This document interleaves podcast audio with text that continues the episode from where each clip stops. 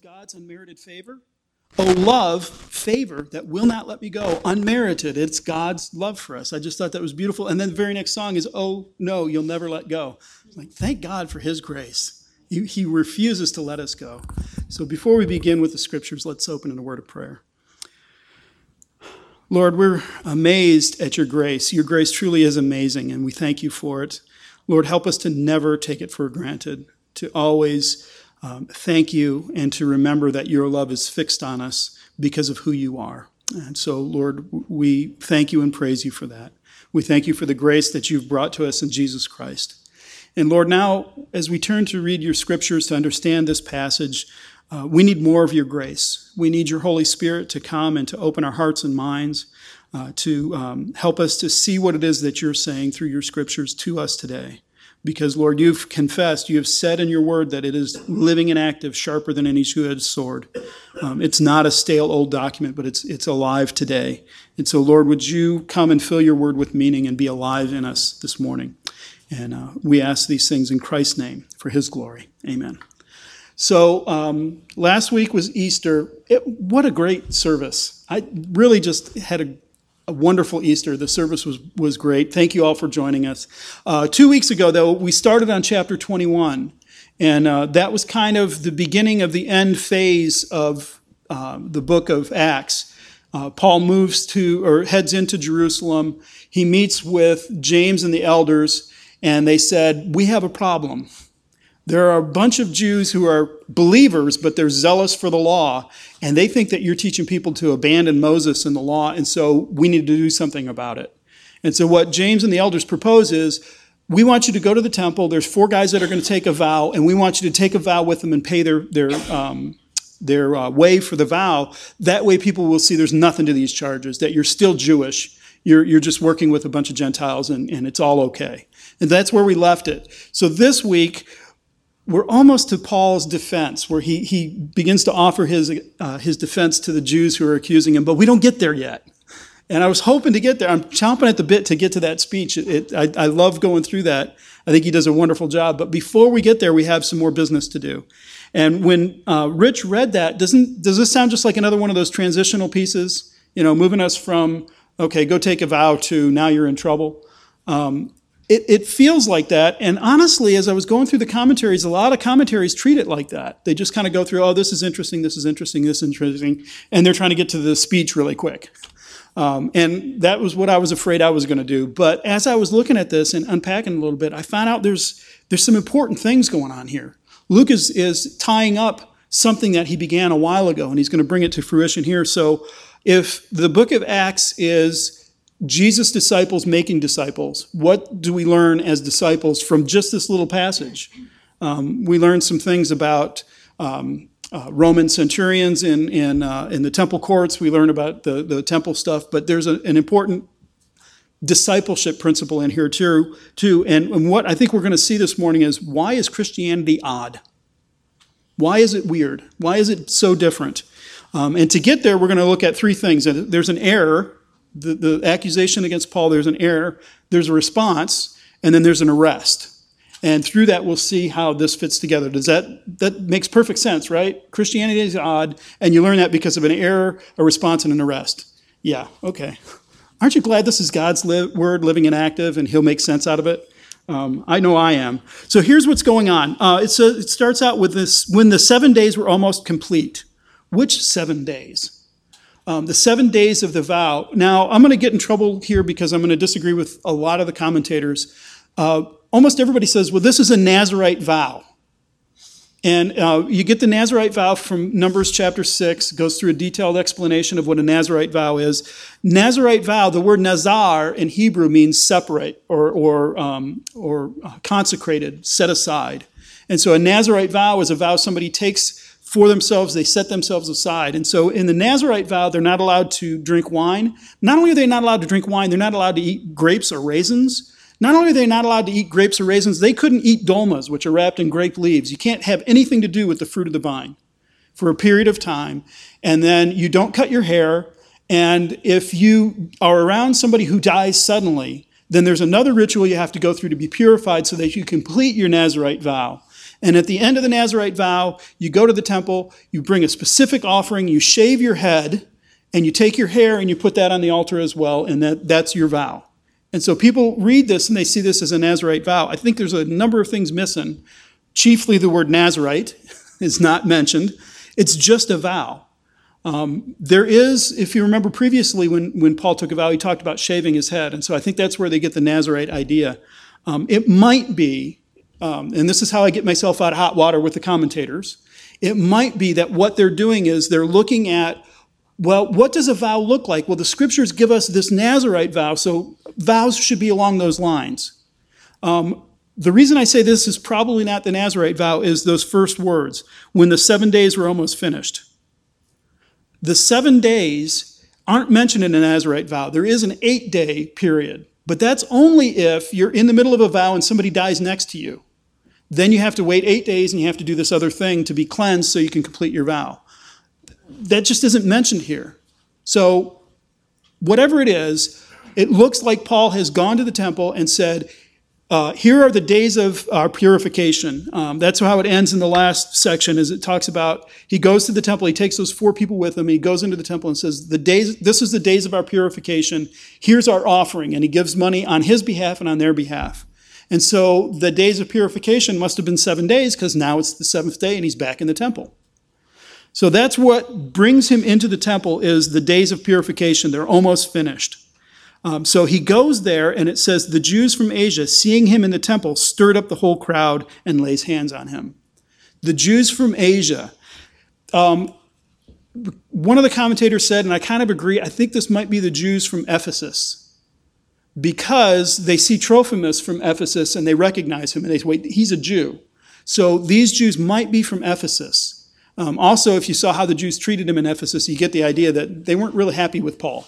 So that's what it could be. Then, then the Jews of Asia is just kind of using a generic term, a large term for that area.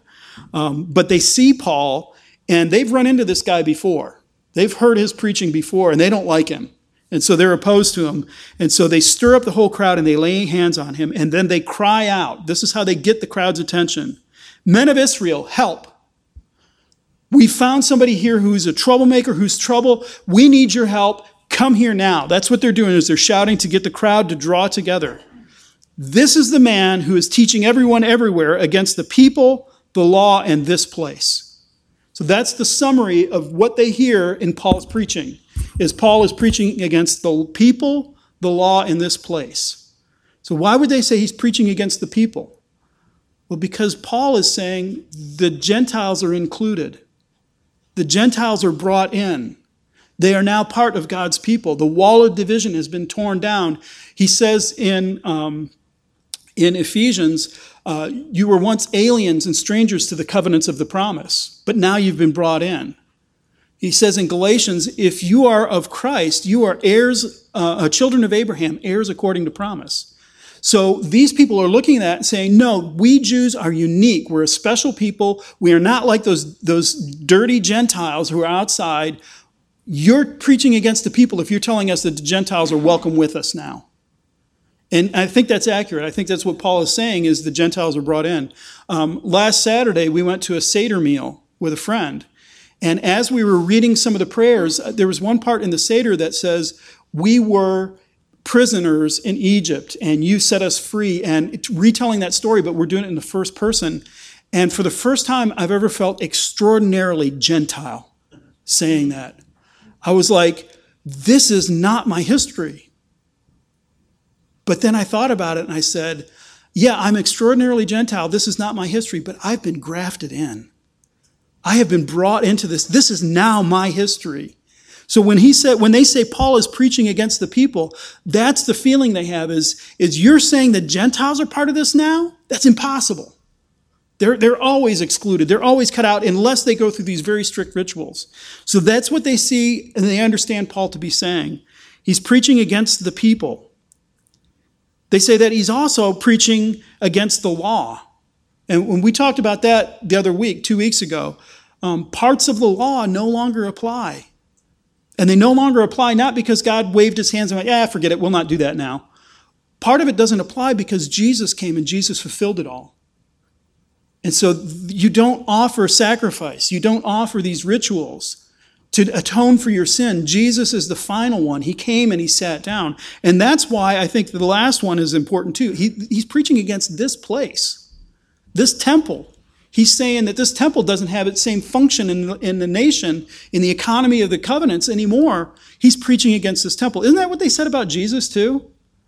You who said you would tear this temple down in three days and raise it up again, or tear this temple down and raise it up in three days, save yourself. It's the same thing. You're, you're touching on the temple. These are issues of national pride for the Jews. This is who they are. We are a unique people. We're defined by God's law. That defines who we are. We've been given His law. His oracles have been handed to us. And this temple is the center of who we are as a people. Have you ever noticed in any disaster movie, right? Godzilla, uh, Independence Day, uh, some earthquake movie or something, there's always some huge national monument that gets crumbled, right? The, the, the poster for Independence Day is the White House and a big UFO beaming a beam into it to blow it up. It's always this big monument. You see um, some, some cathedral or something being torn down, and we go, oh, that's terrible. That's because it twings in us. It, it, it, hits our hearts and we go, that's a source of national pride. We know what that is. So when he talks against the temple, it would be like somebody coming and saying, yeah, the White House is, you know, just, you know, poor tenement or something. And, you know, it's, it's no big deal. Well, the White House, whoever the occupant is, that's a source of our nation. That's a picture of who we are as a people. The, the Capitol building, yeah, it's just a crummy dome. No, that's, that's the seat of our government. It represents our nation those kind of things. So this past week when Notre Dame burnt down, that was painful for the people of Paris, for the French in general, because what do you think of when you think of Paris? Two things Eiffel Tower and Notre Dame, and Notre Dame just burnt down. So people are contributing tons of money to rebuild this thing. They want it put back up. So that's the idea here is if you touch the temple, if you preach against the temple, you're insulting us as a people. So who did they call? Men of Israel. You Israelites, all of you who are here in the temple, come together and, and help us deal with this man. He is attacking us as a nation, he's attacking our identity.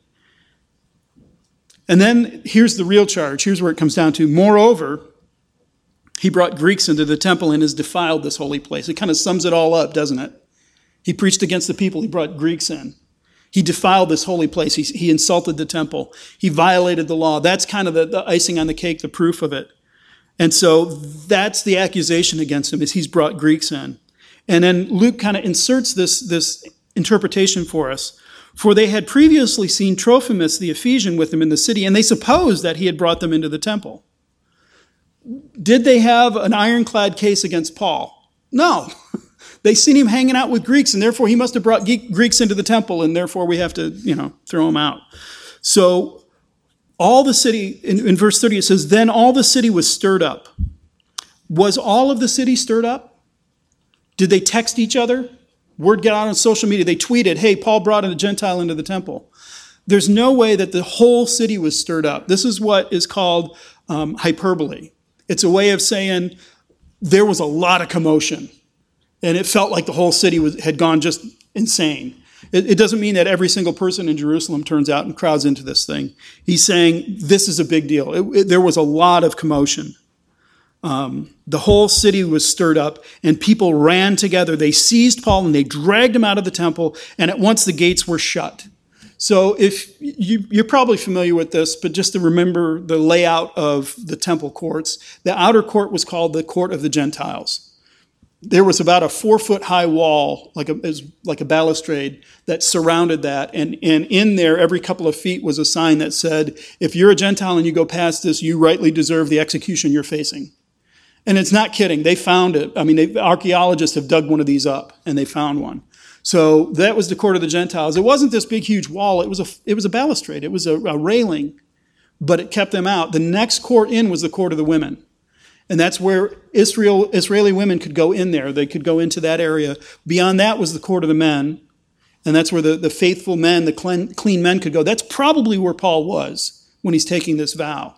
And then inside that was the holy place. That was where the temple building was, and only the priests could go in there. And then the most holy place, the Holy of Holies, was the, the center inside, deep inside the temple. So it was these layers going in. So they drag him out. They probably grabbed him from the court of the men and drug him all the way out to the court of the Gentiles. And then there are gates in the court of the men that they would slam closed. So why do they slam the gates closed? Well, to keep the dirty Gentiles out but also because I think of what comes next. there is a riot. They drag him out, and as they were seeking to kill him, so they're beating him, they're probably looking around for stones to stone him. This is a big riot, all centered around Paul. As they were seeking to kill him, word came to the tribune of the cohort that all Jerusalem was in confusion. The place is in utter chaos. And so they slam the gates, probably to keep anybody else from coming in, but also to communicate to the Roman cohort A, you're not welcome here. B, there's no trouble in here. You don't need to come in. we shut it outside. Stay out. So that's probably why the, court, the, the gates were closed. And it's, it's like a, a, a literary picture that, that Luke has just painted because this is the last time we'll see the temple in the book of Acts. This is the last place we'll see it. And what's just happened? God's man, God's prophet, God's messenger has been physically dragged out of the temple and the doors slammed closed against him. And that's it. Temple is gone. And, if you look forward through the rest of the book of Acts, what you'll see is this is kind of indicative of what happens from here on out. Paul is now going to be arrested. He's going to meet a bunch of people. There will be no more conversions. There will be no more preaching in synagogues. Every place Paul goes, people will resist him. When he goes to Caesarea, Herod will say, You almost have me convinced. Almost. When he gets to Malta and he's bitten by a, a snake, the people will say, Oh, it's a God amongst us. Not God is working miracles. When he gets to finally Rome in the last chapter, the way the book ends is he preaches to some Jews who come in to check him out, and they don't believe. So, this slamming of the doors, it seems almost incidental, but it really is a picture of what is going to happen going forward. Israel has rejected God's message and God's messenger. Slam. It's over. So, that's where we're heading for the rest of the book. The gates are closed and they're seeking to kill him. So, this um, co- the, the tribune of the cohort comes. Who is a tribune and what's a cohort? Well, the tribune is actually a chiliarch. Aren't you glad they didn't transliterate that? A chiliarch means not somebody who's cold, who's, who's really cold, you know, arch, arch enemy kind of thing. It means a commander of thousands. And under the chiliarch, there were centurions, and centurions were commanders of hundreds. So what happens here, this is, a, is, this is one of those aspects of Luke writing that you remember, hey, we're in a we section. Remember I talked about we sections? We came to Jerusalem. They received us. So it seems like Luke is there. Uh, he must have been standing in the court of the Gentiles because what comes next is so much little detail that it sounds firsthand. It sounds like he was there.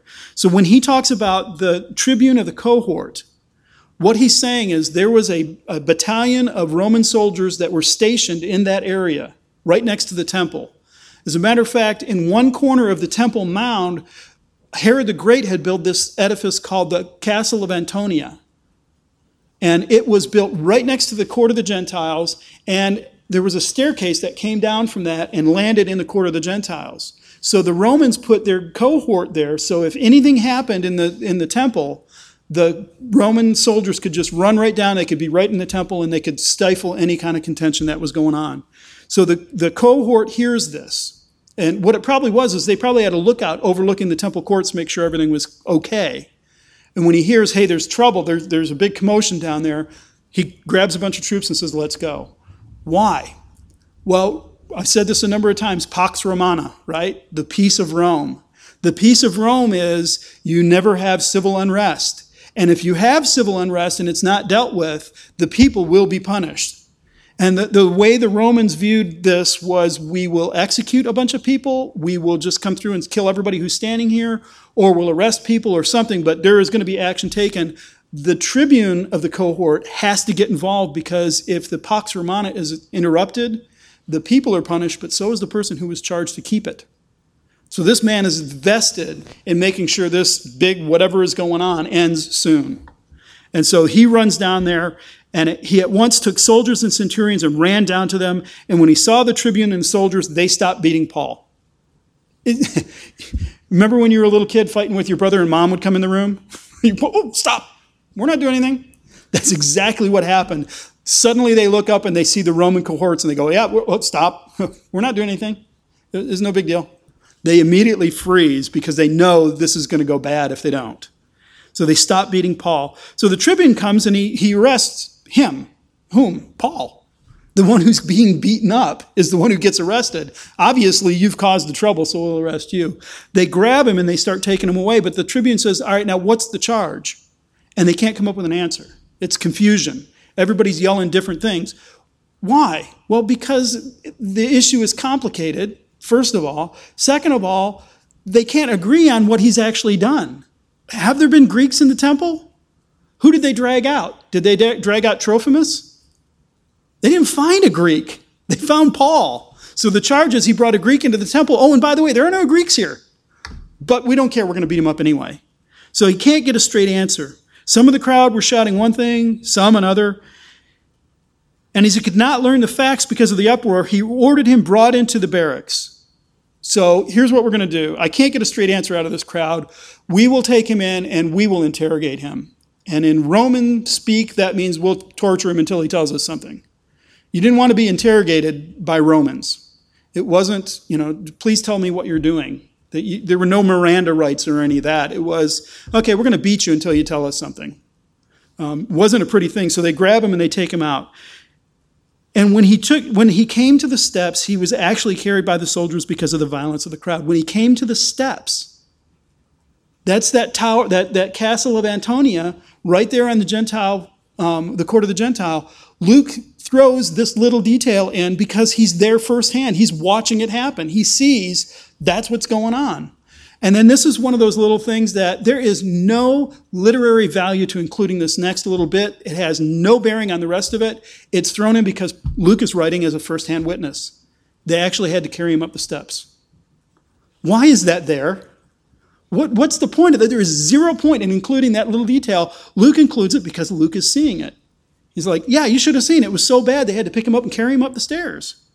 It, it's a legitimate, it's a real thing. By the way, there's another aspect to this that I think adds to the authenticity, the historical accuracy, the trustworthiness of the book of, Luke, of Acts. Do you remember a couple of chapters ago when they were traveling to Jerusalem? They stopped, and a man named Agabus came down from Jerusalem to Caesarea and he prophesied. He took Paul's belt, he tied his hands and his feet, and he said, This is, what's going this is what awaits the man who owns this belt in Jerusalem. The Jews will bind him and hand him over to the Gentiles. And when, we, when I covered that, I said, when we get there, that's not exactly what happens. Um, did the Jews bind him? Well, the Gentiles put the chains on him, but they did seize him and they drug him out. Did they willingly turn him over to the, the uh, Gentiles? Did they go up and knock on the barracks door and go, hey, we got a bad guy? No, the Gentiles came and took him. So at the time, I said, don't push the details too much. It's a prophecy. It's not expected to be, you know, exact in every little point in detail. Do you notice the difference here, though? The Jews didn't bind him, the Gentiles did. The Jews didn't hand him over or take him to the Gentiles, the Gentiles came and took him. If Luke was trying to fabricate a story, or if people after Luke were trying to, you know, make sure this all works, they would have edited that. They would have made these two agree, and they don't. Not in specifics. And so you could look at it one way and say, well, that just proves the Bible's unreliable because, you know, the prophecy didn't come true. Well, the prophecy did come true. He was bound and he was turned over to the Gentiles. But the difference makes it seem like people are not interested in trying to reconcile all this and pretty it up and make it, re- make it uh, sound good. They're accurately reporting what happened. This is what happened. Agabus prophesied what happened. This is how it, how it played out. So it's those little details, those little things that Luke keeps throwing in that sound just so authentic.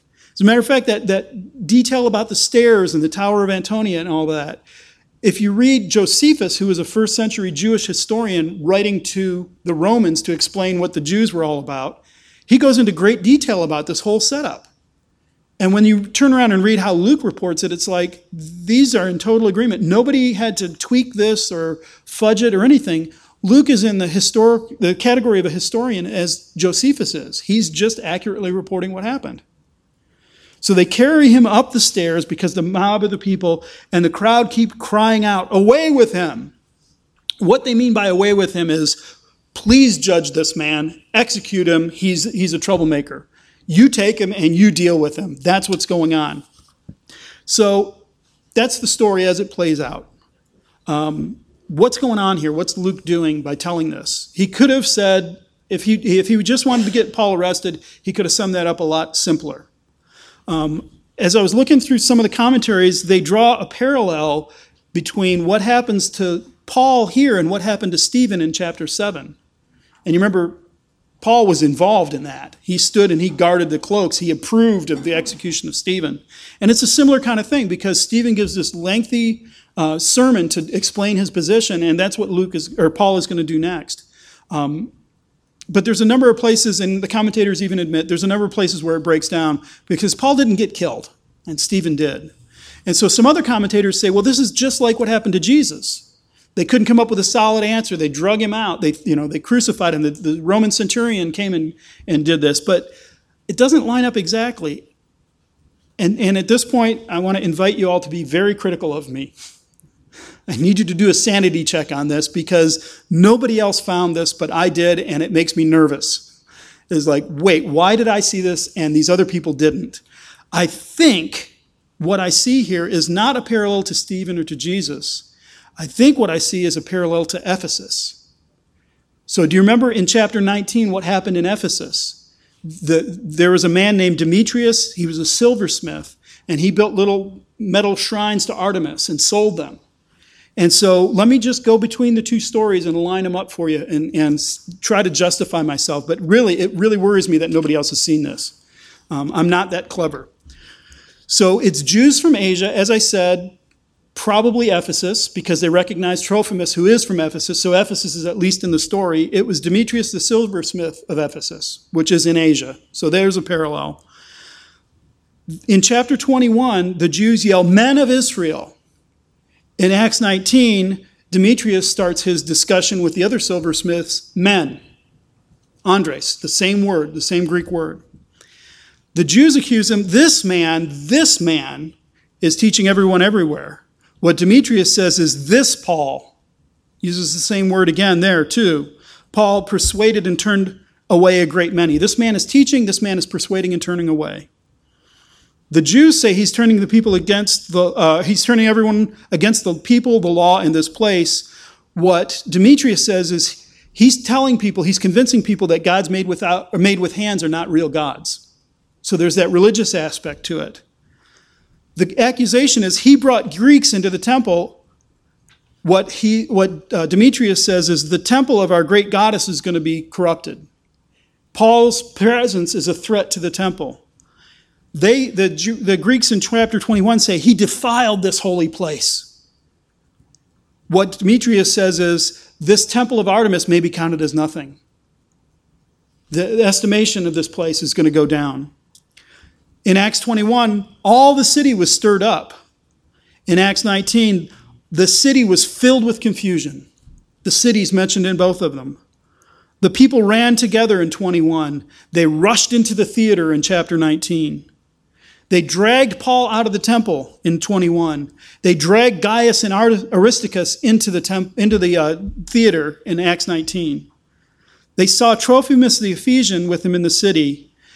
Who got dragged into the, the temple were Macedonians, who were Paul's companions. Trophimus was his companion, the Macedonians were his companion.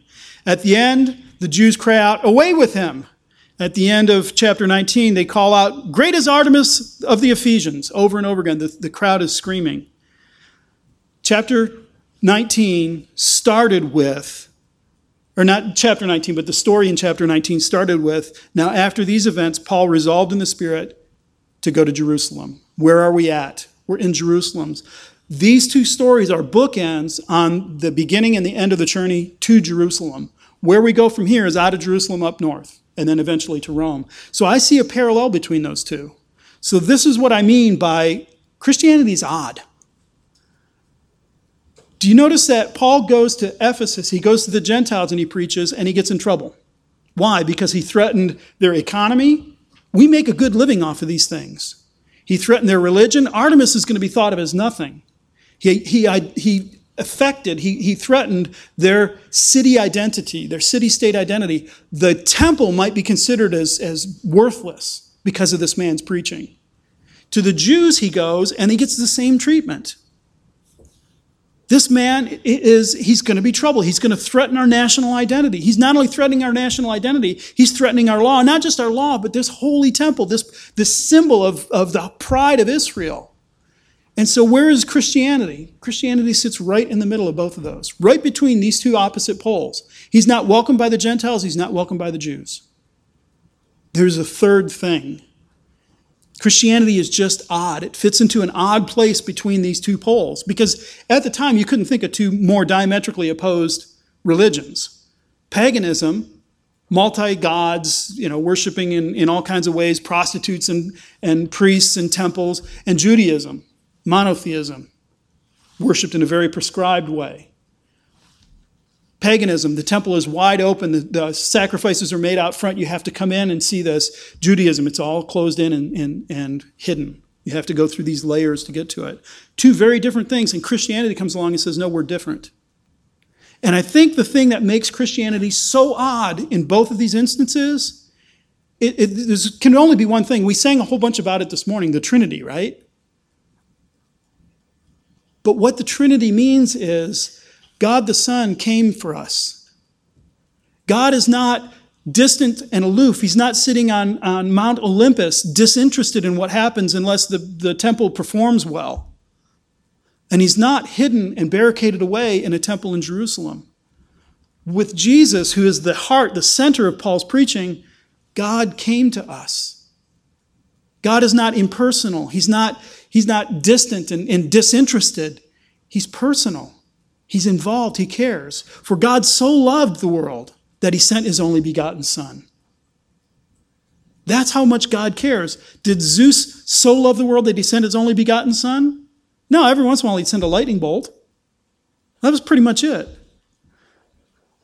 The God of, of the Jews, they rejected the Son, and they said, no, that would never happen that way. There's only one God, and he doesn't show up. So Christianity sits in this middle ground, this strange middle ground. Well, what about today? Um, for us, do we sit in a strange middle ground too? Well, yeah, we're not terribly welcomed in some places. They're just, you know, times when we're just not welcome. Are we threatened by the Jews? Are they going to come and, and kill us all and arrest us? No. I, tragically, this very week, a gunman went into a synagogue in San Diego and shot a bunch of people. The Jews are not the ascending, powerful people in this nation who are going to wipe out Christianity at the first chance they get. What about Artemis? Are we threatened today by Artemis? Christianity obliterated that religion, set people free from those idols. We, we don't have Artemis worship today. So, what do we face that we seem odd in? Well, we sit in kind of an odd place between two poles. There are nebulously religious people. They, um, they read their horoscopes. And they think of God as, yeah, the big guy upstairs. But he's not terribly interested and he's not terribly personal. He just is because he's there. And then there's the other side, the rationalists. There is no God, there can be no God. Um, and anybody who says there is a God is just a fool. But that's not religion, right? That's science. That's not religion. That's reason. That's not religion. Well, what I want to tell you is both are a form of religion. They're, they're, they're a shape of religion. So the big guy upstairs, he's not really involved. I don't pray, I don't read the Bible, but he's watching over me. That's a form of religion. It's seeking an answer to how the universe works and why do things work out. Well, they just work out the way they should. That, that's, that's one side. The other side is science. Now, at this point, I'm going to make scientists very angry. But it's not science that I'm attacking. I, what did I do last week? Do you remember what illustration I used last week? I got giddy over a black hole. I am not opposed to science. I love science. What I'm worried about is what's, what I would refer to as scientism. And that's the idea that science is going to answer everything. Because I have scientist after my name, I can speak authoritatively on all things. That's scientism. And it's the false belief that science is going to answer it all. That's the only place you go for authority. So, to illustrate the idea of scientism, I want to show you a cartoon. Could you throw that up real quick? Um, those of you who are old like me, you'll recognize this. This is Bloom County. It was a big cartoon in the 1980s when Calvin and Hobbes was big and that kind of stuff. And so uh, the, the, the young boy who's standing there, he's, his name is Oliver Wendell Holmes, and he represents in Bloom County science and reason. He's a hacker, he's an astronomer, all of those things. And the penguin, I think, as far as I can tell, is Berke Breathed's uh, avatar in the, in the thing. He's the rational, kind of passionate kind of guy. He likes to go sit in dandelion fields and, you know, uh, worry about things. So let's go through this real quick. Opus walks up and he says, You look tortured, Oliver. And Oliver said, The universe is expanding, speeding up, speeding up. There's no explaining this in a logic driven cosmos. None. Superman is more logical. So we have ra- so we rationalists had to cook up a bit of invisible fabulousness so we didn't go insane. And Opus thinks God, dark matter explains everything, thank God. Opus says, I'm a simple penguin. What does, what's dark matter? A logic based theory cleansed of the primordial mud of religious superstition. We can't see it, touch it, smell it, feel it, or sense it. But for us secular rationalists, it explains the universe. It's there and here, everywhere. It has to be. And it is no doubt glorious. Opus says, how could it not be cleansed of all that woo woo mud? And then Oliver Wendell Holmes looks back and goes, I got atheist chills. When I saw this, I thought, this is scientism. Is this is exactly what it is. We're going to come up with an explanation and worship it. It's, it's the most glorious thing. Now, I'm not making fun of scientists because they're not all like this. But there are some who are. And right now I'm reading this book. Um, it's called Atheist Overreach. It is not a criticism of atheism. Um, it's by a sociologist, as a matter of fact, a man named Christian Smith. He trained at Harvard and he teaches sociology at Notre Dame. So he's no lightweight, you know, some hokey pastor in some little backwater town writing a book.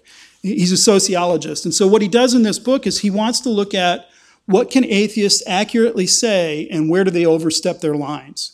So he gives a, a, few examples, and he's not just talking about the big shooters like like Dawkins and Harris and and um, and uh, Hitchens and those guys. He's talking about just normal scientists writing papers, and so he quotes from this book by Steven Weinberg called "The First Three Minutes." And Weinberg is a, a, a physicist, and he's talking about the Great Expansion or the Great Inflation the moment after the Big Bang, when the universe began to exist and inflated, it went from a point of almost nothingness to a whole universe. It's pretty mind blowing stuff when you study that.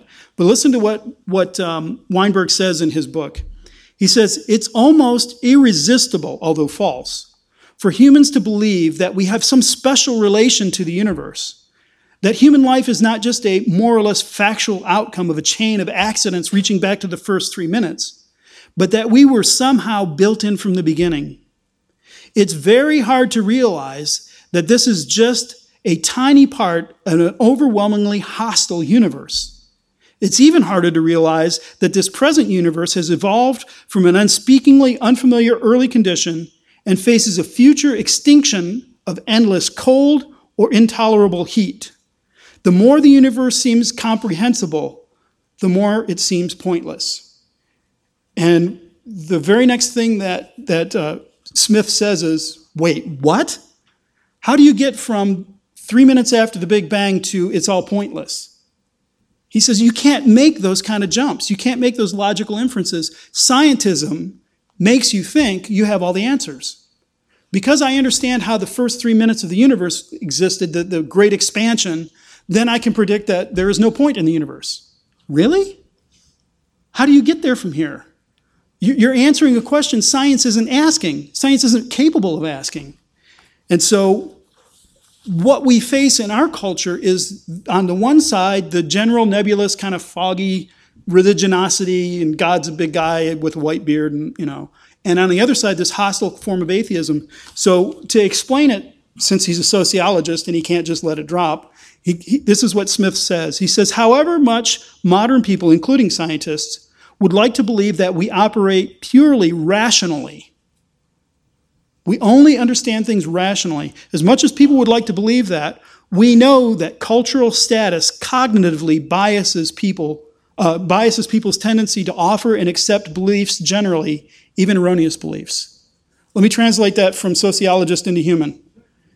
What he's saying is we have a cultural bias where we're going to believe things we like to believe, and we're going to listen to people we like to listen to. And that's how we're going to assess something as true or false. So, as much as, as scientism would like to say, we are rational. We are only operating on the facts. Science or faith, religion is all faith and woo woo mud. What Smith is saying is it doesn't operate like that. There's a cultural bias, one way or the other.